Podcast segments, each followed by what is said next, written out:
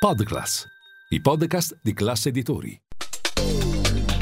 Radio Classica presenta Al lavoro con, dalla parte della cultura, dell'arte e della musica. In studio Luca Zaramella.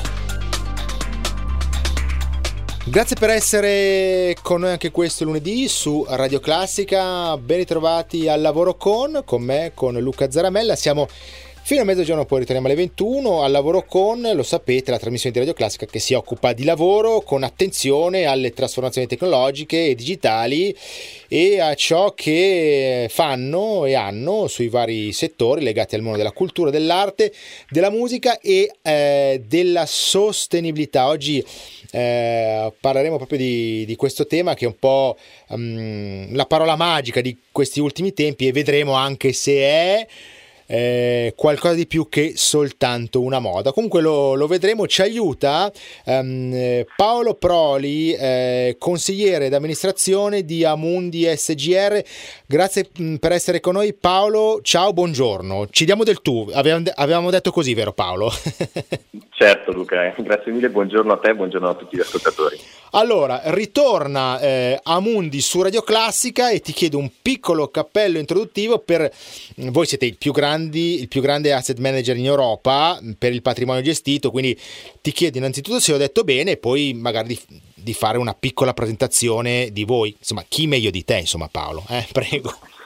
Beh, grazie mille, ma allora sì corretto, Amundi è la più grande società uh, di gestione del risparmio europea di origine francese. Sì eh, il nostro gruppo appunto da, da là è partito tanti anni fa e anche nella sostenibilità perché mi ricordo benissimo siamo oltre 30 anni di attività no, relative anche proprio alla finanza sostenibile. Eh, il gruppo ha oltre 2 trilioni di euro in gestione, quindi mm. è una cifra sicuramente gigantesca e, e in Europa fa un po' diciamo, leadership su quello che è ehm, la, la, congiunzione proprio tra eh, risparmio, eh, economia, governo e impresa, per cui eh, a me sem- piace sempre dire essere un po' quel giardiniere no? che certo. cerca di certo. far arrivare l'acqua, che in questo caso è il denaro, verso le piante che speriamo siano le più rigogliose, più utili per avere un giardino prospero eh, proprio guardando al futuro di quello che è l'economia, l'economia sostenibile a cui tutti vogliamo gerire. E ce n'è assolutamente bisogno. Perfetto, fra poco entreremo nel vivo della puntata, ci aiuta la musica di Schoenberg con l'opera completa per pianoforte, al pianoforte abbiamo Peter Serkin e iniziamo con Drei Kleine Stücke, opera 11, buon ascolto e a dopo, non andate via.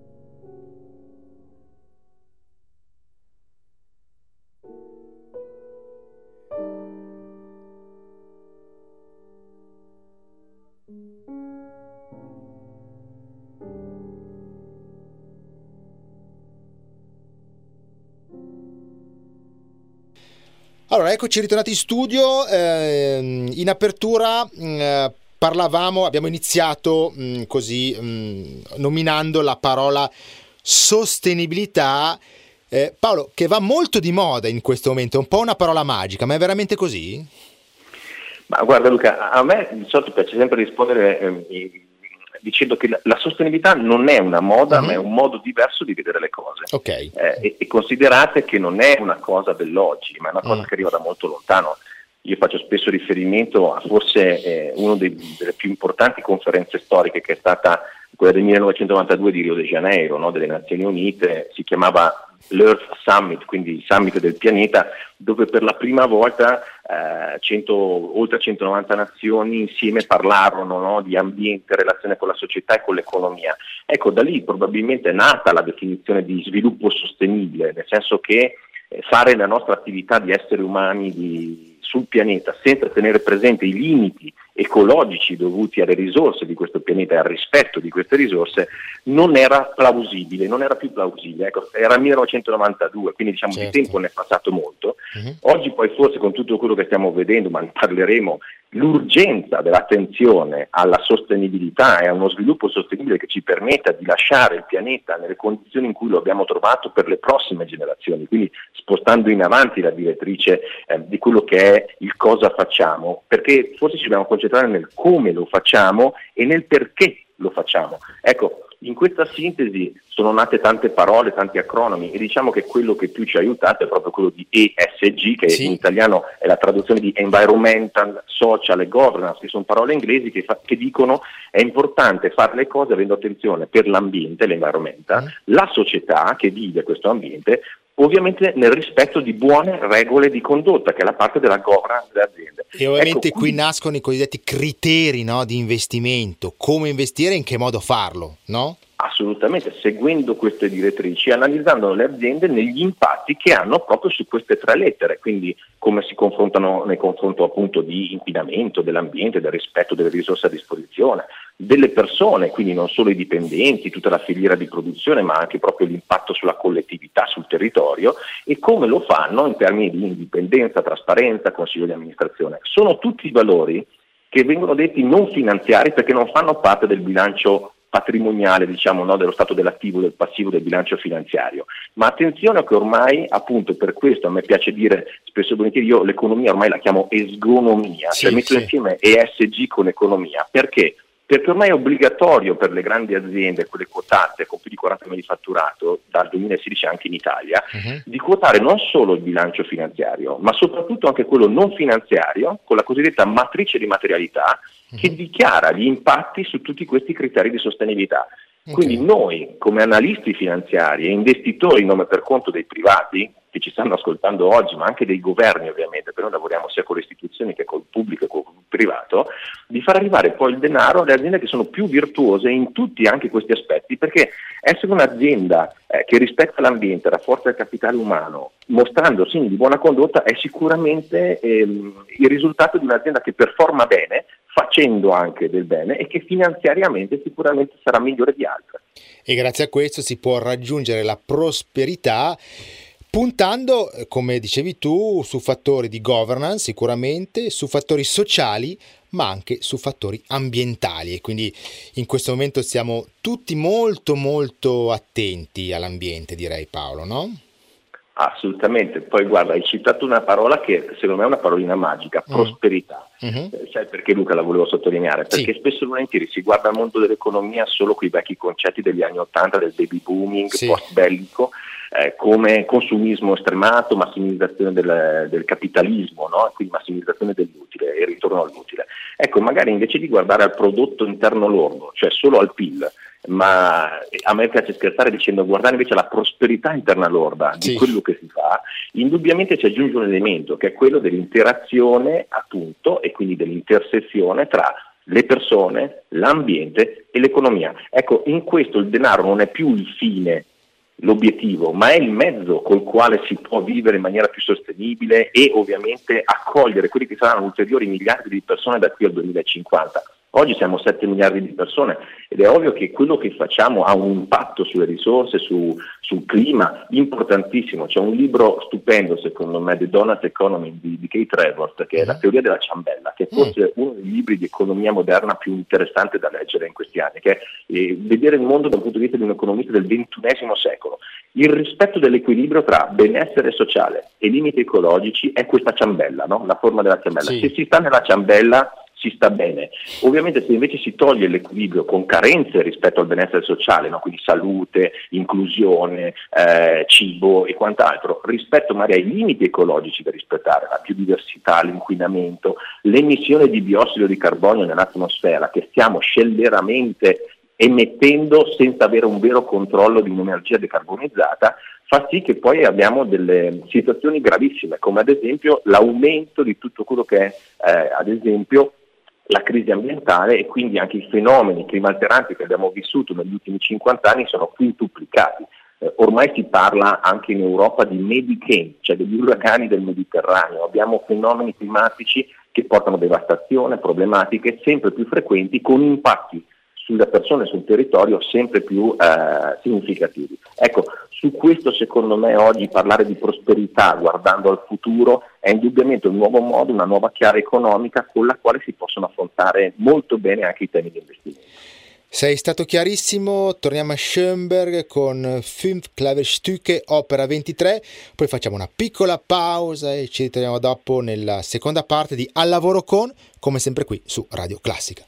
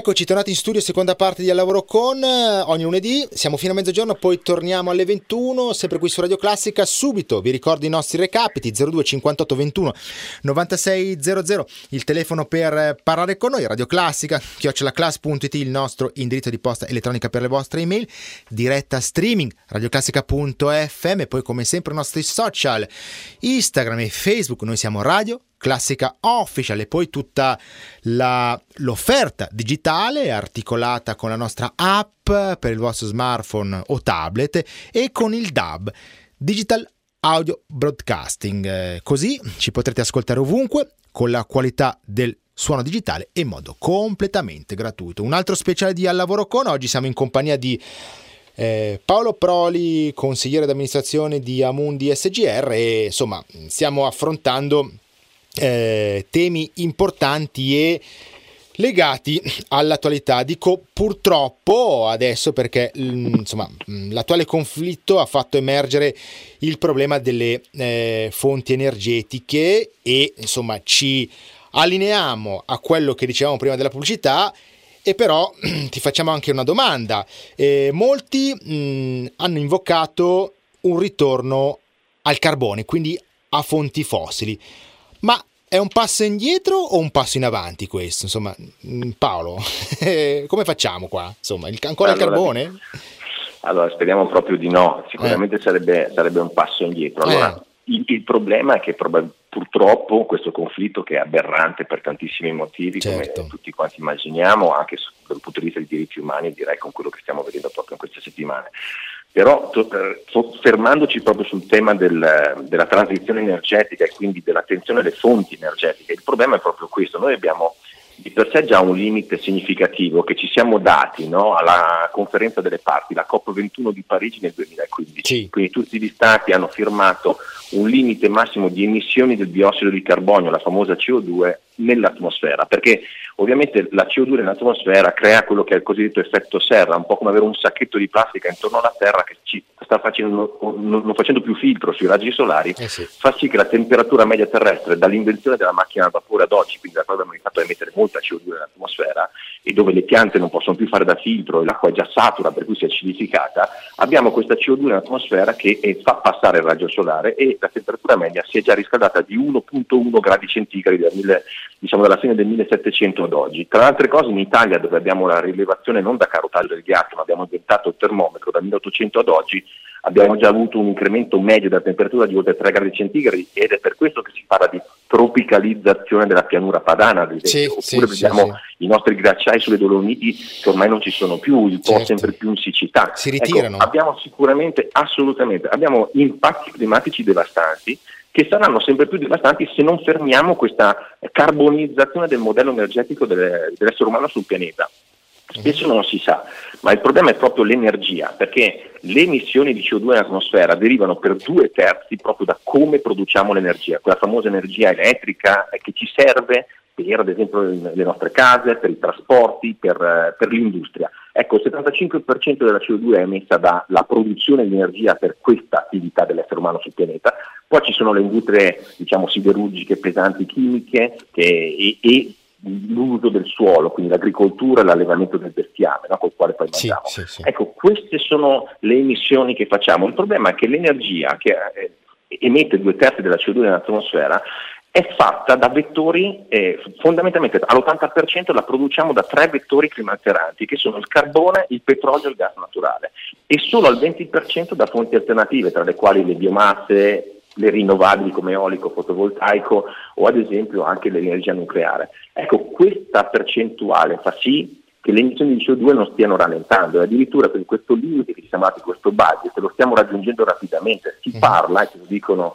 gli scienziati dell'IPCC, che è l'Intergovernmental Panel degli scienziati eh, dell'ONU, ci stanno dando dei numeri abbastanza eh, spaventosi, certo. perché abbiamo una probabilità del 50% di rimanere sotto un grado e mezzo centigrado di aumento da, dalla riduzione della macchina da vapore ad oggi della temperatura media al 50% se non emetteremo più di 500 gigatonnellate di CO2. Mm. Ecco, da dire agli ascoltatori, noi all'anno l'essere umano sul pianeta siamo intorno alle 40 gigatonnellate di emissione e tra altre cose subito dopo il Covid, la pandemia dove avevamo per la prima volta nella nostra storia avuto una discesa di emissione di CO2 sul pianeta, siamo ritornati esattamente al pre-Covid. Quindi se emettiamo così tanta CO2 in atmosfera abbiamo forse a disposizione una decina d'anni per poi non riuscire più a controvertire questo incremento della temperatura media.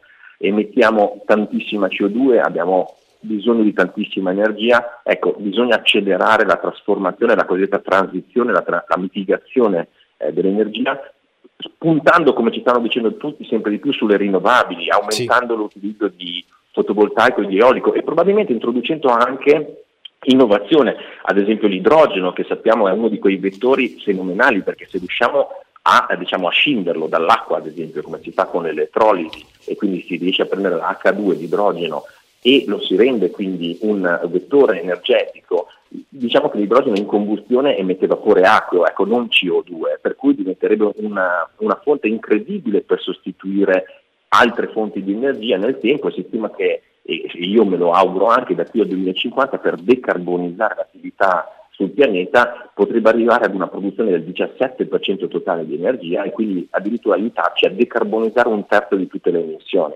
ve ne ho citato uno, ma poi ce ne possono certo. essere altri come il geotermico, i, le nuove fonti nucleari che stanno diventando diciamo, fonti di studio per poter arrivare diciamo, a, a, ovviamente ad una fonte energetica più eh, sicura rispetto a quelle del passato e quindi un'innovazione che metterci sempre a dire noi abbiamo bisogno di innovazione, non per andare su Marte come ci fanno vedere con X-Space, ma soprattutto certo. per evitare di doverci andare. A tal proposito, io so che Amundi si è, si è impegnata con con obiettivi importanti, net zero, insomma ti chiediamo allora, di prepararti su questo, eh, argomento perché adesso mh, mm, ci facciamo aiutare ancora una volta dalla musica e poi ovviamente ti chiederemo come si fa a investire in modo sostenibile. Quindi questi sono un po' Paolo gli ultimi due temi che tratteremo.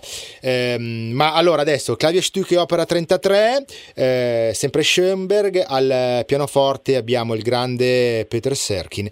Non andate via.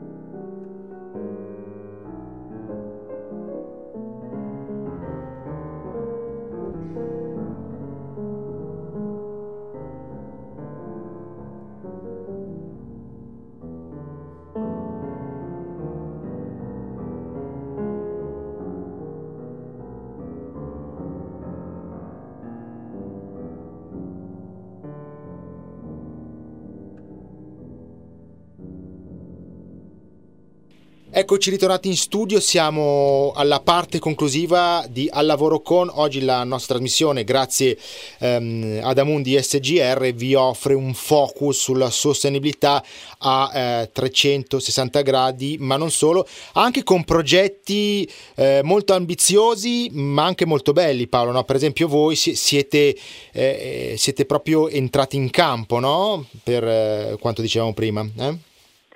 Ma direi assolutamente sì, diciamo che mm. eh, noi, noi, abbiamo anche un compito, no? essendo sì. leader del risparmio gestito europeo, eh, di fare, ehm, essere un po' anche da guida per sì, interagire sì. tra quelli che sono i cosiddetti policy maker, cioè gli stati e i governi che ci devono dare comunque delle linee guida eh, anche nella, nel, nelle regole di condotta, nelle nuove leggi, ne, pensiamo anche solo alle defiscalizzazioni, eh. all'orientamento dei capitali che stanno arrivando. No? Abbiamo 10 mila miliardi di dollari che stanno arrivando tra piani, ad esempio, di infrastructure plan, plan di Biden, piuttosto che il Next Generation EU europeo, il piano quinquennale cinese, dove il denaro viene pianificato in una transizione che deve mettere davanti a tutto ovviamente cosa? Il miglioramento di due grandissimi fattori all'interno dei 17 obiettivi dei cosiddetti SDG, cioè i Sustainable Development Goal, cioè gli obiettivi di sviluppo sostenibile per il futuro. Da una parte il miglioramento della coesione sociale, quindi la parte umana, e dall'altra la parte ambientale, quindi la transizione energetica prioritaria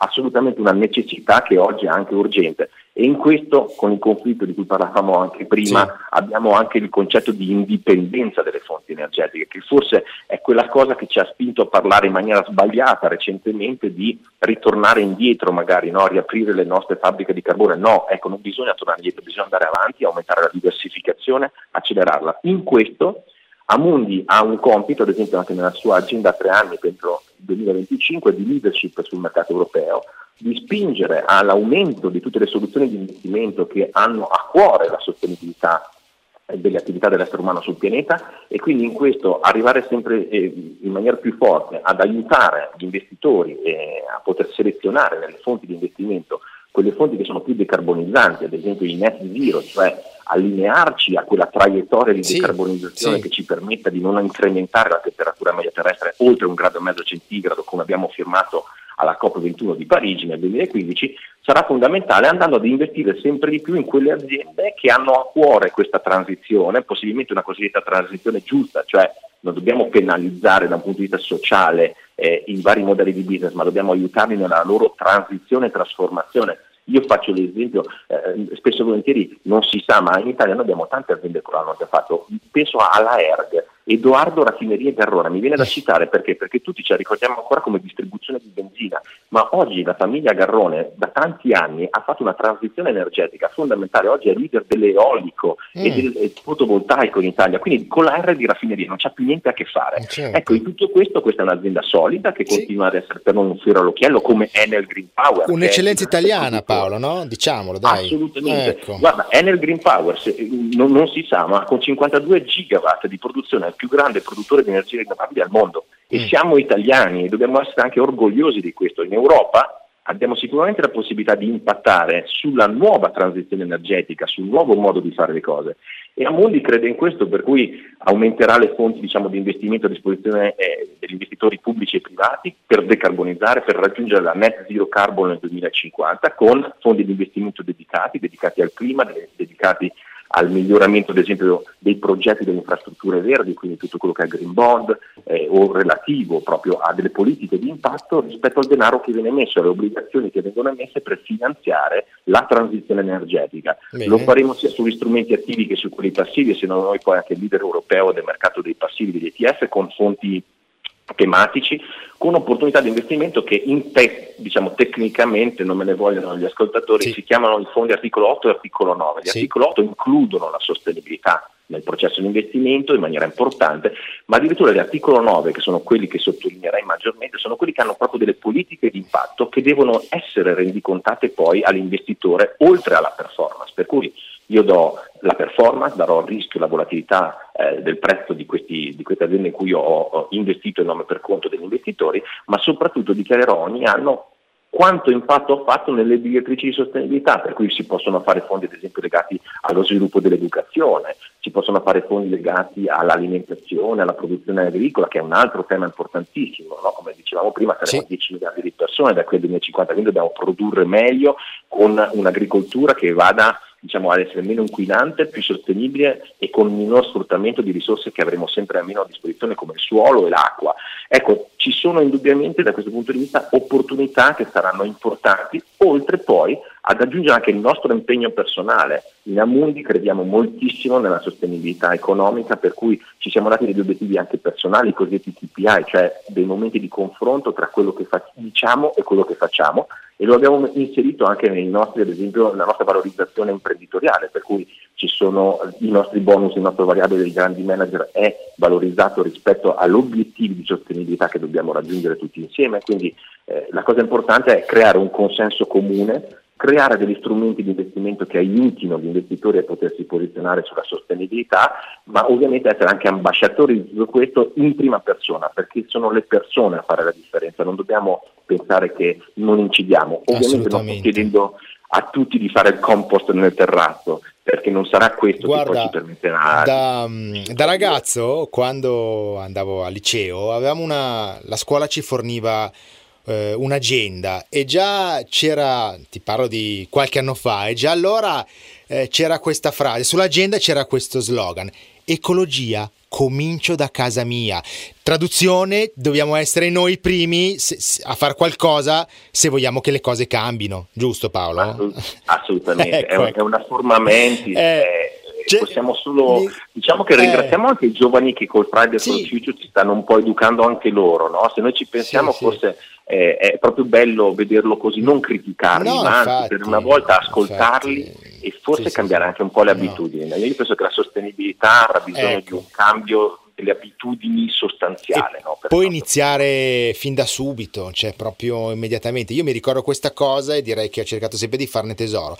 Paolo, è stata una bellissima chiacchierata, anzi una bellissima tua spiegazione perché fortunatamente ho cercato di interromperti il meno possibile perché hai detto dei concetti eh, chiari, belli, interessanti che soprattutto ci fanno guardare al futuro e insomma per me il, il, bicchiere per definizione è sempre mezzo pieno quindi io sono speranzoso sei d'accordo? Luca assolutamente okay. sì io ti ringrazio, ti ringrazio, tantissimo per questa occasione di condivisione che appunto è sempre un momento eh. in cui si può mh, cercare di ottenere un risultato insieme sì. eh, con tutti anche i vostri ascoltatori abbiamo dato dei contenuti poi Paolo dai insomma diciamolo eh.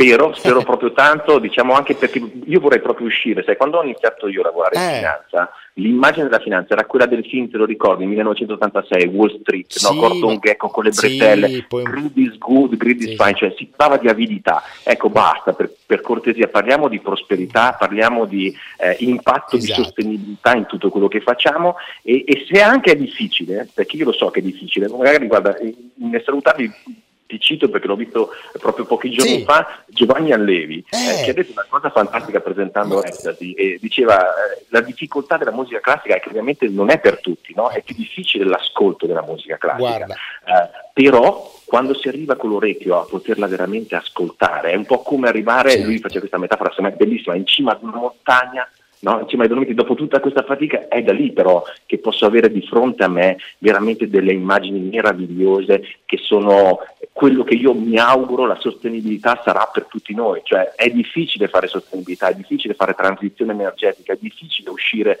dalla carbonizzazione del certo. carbone e del petrolio, ma le rinnovabili, un po' come la musica classica, Bravissimo. ci permetteranno poi un domani di avere una nuova visione, una visione molto più bella, impagabile. Guarda Paolo, non potevi eh, citare miglior personaggio personaggio perché Giovanni, Giovanni Allevi, oltre ad essere stato qui tante volte, ospite Radio Classica nei nostri live, è un caro amico e porta eh, con lui il messaggio che anche noi vogliamo portare, noi di Radio Classica, per la musica classica e per la grande musica. Cioè la grande musica eh, cioè non si deve ascoltare solamente dagli 80 anni in su, va perché noi eh, insomma bisogna anche educare va ascoltata sempre. Bisogna un po' svecchiare il concetto di musica classica e di grande musica un po' come quello che stai come ciò che stai tentando di fare tu di fare voi un po' con la finanza non il solito Gordon Gecko con le bratelle ma una cosa più comprensibile e perché no più bella per tutti forse, quindi in, in, in questo senso io, io, penso che la nostra musica, la grande musica, la musica classica